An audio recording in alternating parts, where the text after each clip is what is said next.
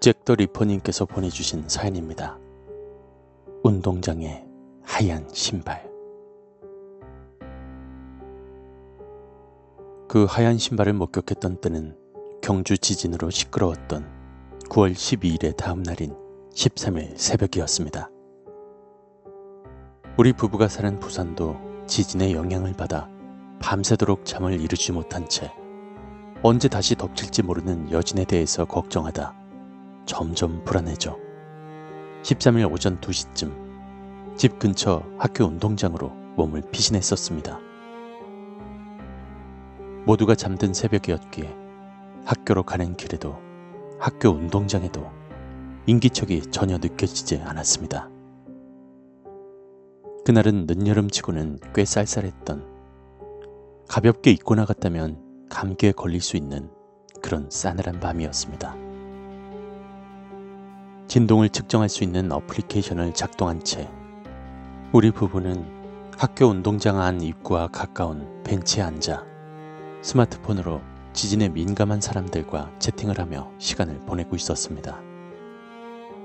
가끔 거리에 취객이나 배달부들이 다니기도 했었고 학교 수위로 보이시는 분과 잠 못 이루시고 운동하러 오시는 할머님도 저희를 지나쳐 운동장 안으로 들어오기도 했었습니다.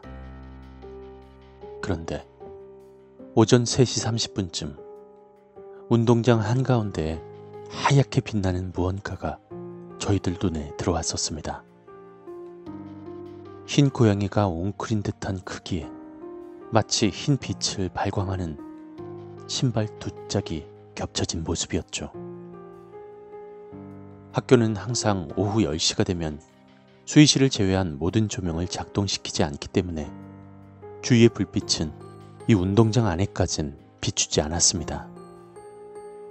어느 순간 시야에서 그 물체가 들어왔기에 조금 놀라기도 했지만 미동조차 하지 않는 이 무언가에 곧 잘 보이지는 않지만 누군가 운동하러 왔나 보다 라고 생각하고 스마트폰으로 사람들과 지진에 대해서 다시 채팅을 하고 있었습니다. 10여 분 정도 채팅에 몰두하다가 그 물체가 서 있던 자리를 다시 보았을 땐 조용히 사라져 있었습니다. 인기척이 전혀 느껴지지 않았던 그 물체의 등장과 퇴장에 의구심이 들어 그 하얀 신발이 있었던 자리로 걸어가 나간 흔적을 찾아보려 했지만 발견할 수 없었습니다. 그 자리는 철봉과 발이 움푹 파일 정도로 모래가 빼곡했기 때문에 발자취를 남기지 않을 수는 없는 곳이었습니다. 그런데 불현듯 저는 무언가에 홀린 듯이 하얀 카라티와 바지를 입은 노인 같은데 피부색은 까무잡잡하고 나이는 한 50대에서 60대? 충남 아산 저수지에서 사망한 것 같은데 성함은 한암욱 씨? 음, 아닌가? 라면서 혼잣말을 하고 있었습니다. 그런데 더 놀라운 것은 저희 아내 역시 인상착의에 대해서 비슷하게 이야기를 하고 있었다는 것이죠.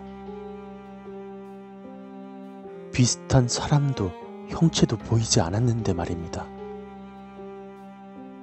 그런 일을 겪은 후 얼마 지나지 않아 피로감이 몰려왔고 저희는 의구심을 안한채 집으로 돌아왔습니다.